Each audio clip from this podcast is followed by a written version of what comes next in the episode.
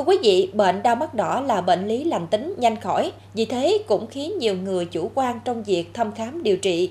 Số ít người dân khi mắc bệnh, thay vì lựa chọn đến cơ sở y tế, thì lại đến tiệm thuốc Tây, quầy thuốc gần nhà, tự mua các loại thuốc nhỏ mắt. Việc làm này tiềm ẩn nhiều nguy cơ khiến mắt gặp phải các biến chứng nặng nề nếu không may các loại thuốc nhỏ mắt này có chứa corticoid. Bác sĩ Lâm Đức Thiện, khoa mắt, Bệnh viện Nguyễn Đình Chiểu cho biết, trên thị trường có rất nhiều các loại thuốc nhỏ mắt và các thuốc có chứa hoạt chất corticoid thì khi sử dụng phải được chỉ định của bác sĩ, nếu không sẽ để lại những hậu quả biến chứng nặng nề. Corticoid là cái tên mà ở trong y, y khoa người ta sẽ biết thông dụng rất là nhiều. Nhưng mà cái tên mà ở ngoài thường mà các nhà thuốc ngay cả các nhà thuốc mà ở các vùng mà sâu vùng xa thường người ta sẽ hiểu với cái tên là thuốc có đề xa thì chúng ta tránh ví dụ như chúng ta tránh chúng ta mua thuốc chúng ta nên hỏi là ừ, thuốc này có đề xa hay không? Tại vì cái tên đề xa là cái tên thông dụng nên ta hiểu về thuốc mà có corticoid thì uh, khi mà nhỏ cái thuốc đó tại vì một số trường hợp với cái triệu chứng nó nhẹ.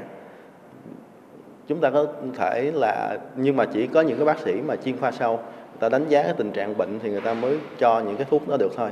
Còn tuyệt đối là những cái nhà thuốc hay là những cái thuốc chúng ta mua không thể nào sử dụng cái đó bởi vì chúng ta không đánh giá được cái tình trạng bệnh nặng hay nhẹ. Tại vì khi mà nhỏ, cái thuốc đề xa vô, thì ban đầu là người ta cảm thấy rất là dễ chịu. Tại nó là một cái kháng viêm mà. Nhưng mà nó lại làm giảm đi cái tác dụng mà của cái ờ, kháng sinh mà để chống phòng ngừa bội nhiễm.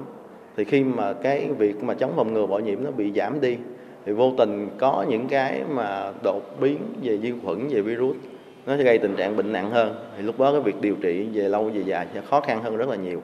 Thậm chí là có thể gây ra biến chứng nữa. Dùng thuốc khi chưa có chỉ định của bác sĩ, khi có chứa các thành phần kháng viêm kháng sinh không cần thiết sẽ để lại nhiều hệ lụy về sau, gây tình trạng kháng kháng sinh nghiêm trọng, đe dọa sức khỏe tính mạng của người bệnh. Vì thế, dù là bệnh lý nhẹ hay nặng, người bệnh cũng nên đến thăm khám tại cơ sở y tế, không nên tự ý mua thuốc để hạn chế nguy cơ tổn hại sức khỏe vì tác dụng phụ của thuốc.